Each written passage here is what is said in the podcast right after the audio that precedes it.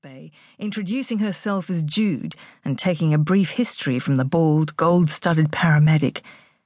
He fondly patted Sherry's hand, told her he was looking forward to hearing she'd had a bonny baby, then closed the doors of his ambulance and set off to the next emergency. Jude was pushing 50, Imogen reckoned, and had an air of solid experience. A square woman. Square body, square shoes, square face. Glad you've come to support her, she said pointedly as they hurried behind Sherry's wheelchair. Um, I can't actually stay, ventured Imogen. I think you can. I'm not a social worker. I'm. Imogen dropped her voice. I'm key worker for the unborn child. We've arranged a foster placement for both mother and baby, but if things don't work out, we'll have to remove the child. So it's hardly appropriate for me to be the mother's birth partner. Halting abruptly, Jude regarded the social worker. She had the kind of mouth that turned down even when she was smiling. Right now, she wasn't smiling. You're not going to leave this kid to give birth alone, are you?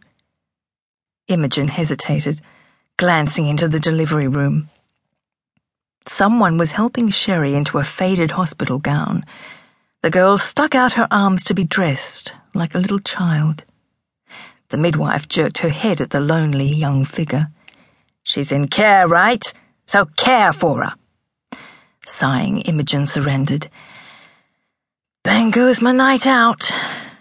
Great. Welcome aboard. Sit here, ordered Jude, patting the chair generally reserved for white knuckled fathers. Just try to reassure her. What Imogen witnessed in that room she would never forget. During eight years in her job, she had seen much that was shocking and disturbing, and she often felt she had seen it all. But she had never come face to face with such raw pain, nor such stubborn courage.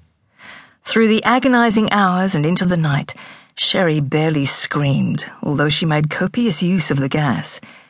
She seemed to accept the violent assault of it, seemed to withdraw into some private place in her own mind. But then, thought Imogen bleakly, Sherry King knew all about violence.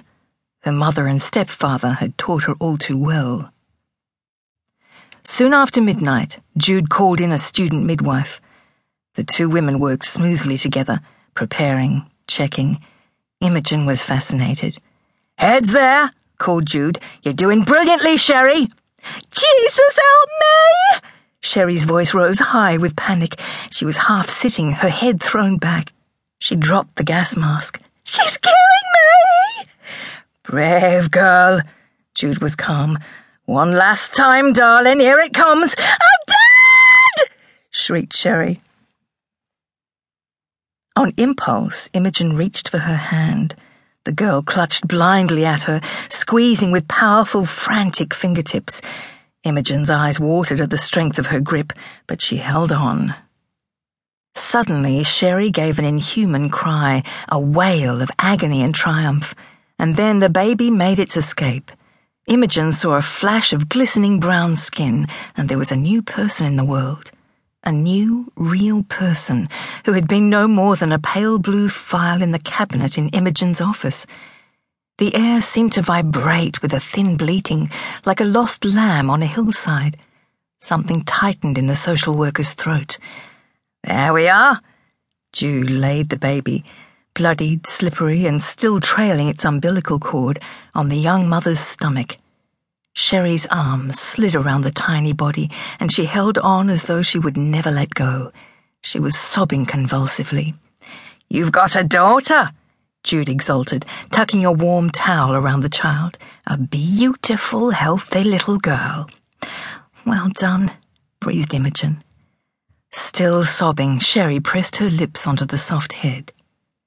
The midwives began to bustle about, doing mysterious post birth things. They took the baby briefly to count the fingers and toes, and then returned her. They delivered the placenta without fuss and bore it away. Finally, the student brought tea and biscuits for the new mother before hurrying off to another delivery. But Sherry was oblivious. She seemed to be bewitched by the miraculous thing in her arms. As the minutes passed, Imogen leaned closer to this brand new human being.